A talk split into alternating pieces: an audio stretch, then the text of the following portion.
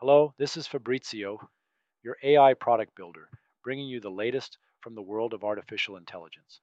Today is the 16th of October 2023. Let's dive in. OpenAI has experienced a dramatic rise in revenue, reaching an annualized rate of $1.3 billion after a $540 million loss last year.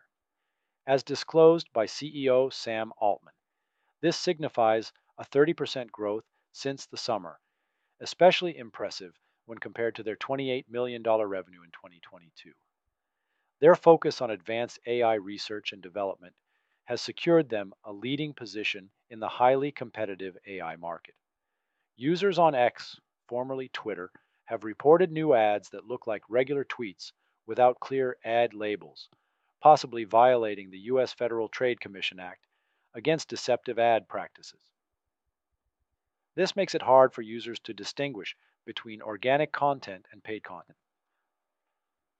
Such practices mandate that ads be clearly identified as ads. Andrew Markowiak, a user on X, tweeted, What even is this X? On my following feed, we now just have random posts with no username, not a specified ad, no mechanism to report or engage with. This platform has been broken for a while, but it feels utterly in shambles these days.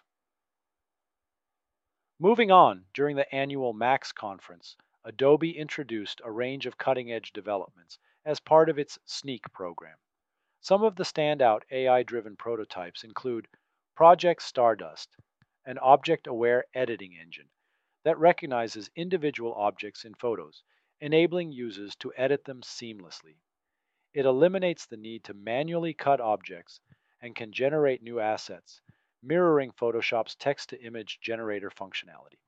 Project Primrose, which looks more futuristic than some actual sci fi movies. Adobe just revealed a real life interactive dress that changes design every second.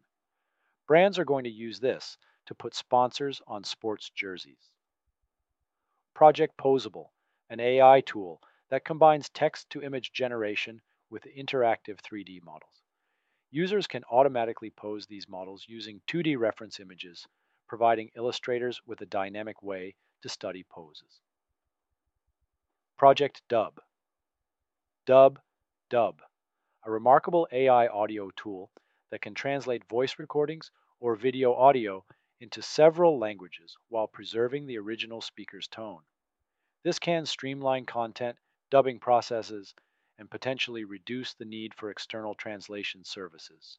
And Project See Through, a tool that aims to simplify the task of removing unwanted reflections from photos taken through Windows. If integrated, it could be a valuable addition to Adobe's suite of photo editing software. That concludes the latest AI news for today. Thanks for listening, and until next time.